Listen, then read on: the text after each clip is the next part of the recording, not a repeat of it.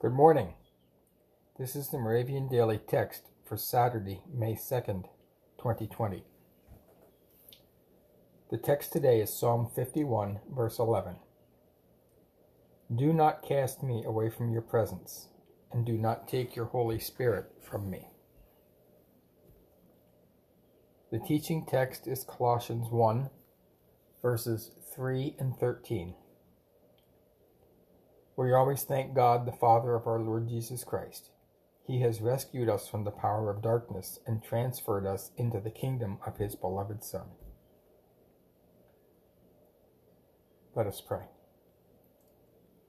Holy One, be with us as we experience the trials and tribulations of life.